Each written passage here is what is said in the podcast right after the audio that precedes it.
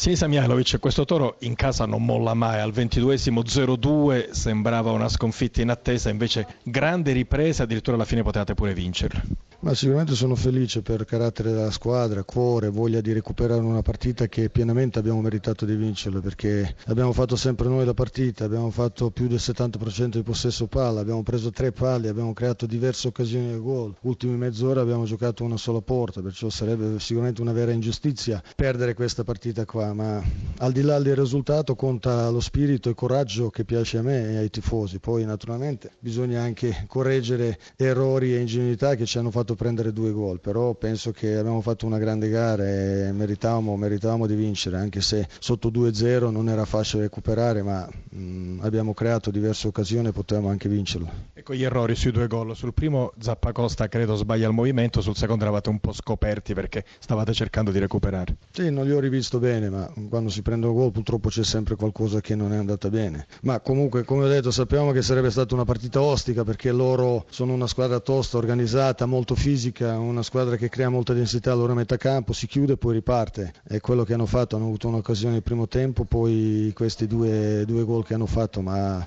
abbiamo fatto sempre noi la partita. Eh, sicuramente mi dispiace ecco, da, per il risultato, ma per quello che ho visto in campo sono molto soddisfatto. E poi c'è Belotti che torna capocannoniere, seppur con Geco. L'impressionante di questo giocatore è che su tutti i palloni alti li prende sempre. Io così ho visto Battistuta e lei ci ha giocato contro, pure lui la prendeva sempre. Sì, anche perché comunque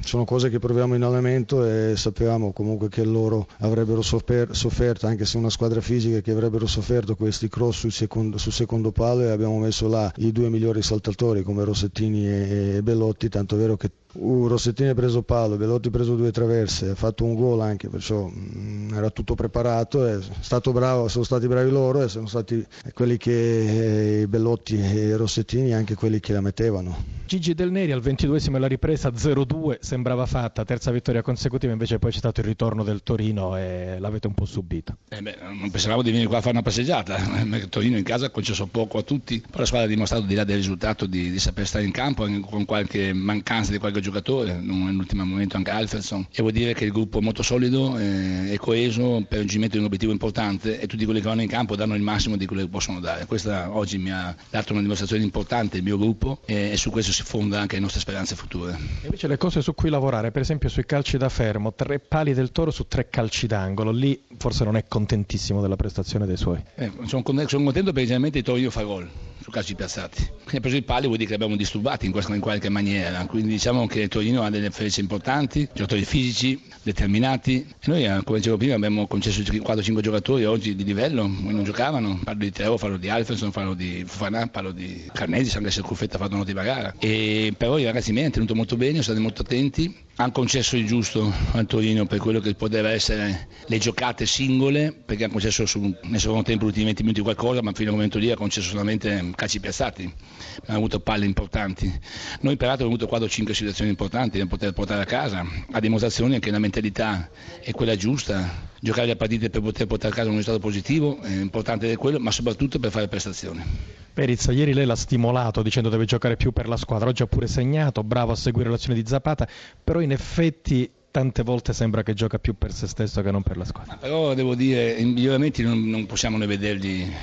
dopo un'ora. Oggi ha fatto un assist per Zapata al primo tempo, importante, ha fatto il gol, ha lavorato, ha sofferto come tutti e poi il gol corrobora anche, da forza, un giocatore diverso da Teo, deve imparare a giocare insieme a Zapata, ma ci stiamo lavorando, imparare adesso che vada in campo, sappia cosa fare al massimo delle sue possibilità, sapendo che bisogna accettare anche quello che magari adesso diviene meno, però sapendo anche che ha 20 anni e 20 anni hanno, hanno, modo di dare possibilità di crescita eh, esponenziale, nel senso che hanno i giovani noi abbiamo 5-6 ragazzi giovani di 21, 20, 21, 22 anni in campo. E abbiamo tenuto testa a un Torino importante come oggi ci dà orgoglio e ci fa ben sperare per il futuro.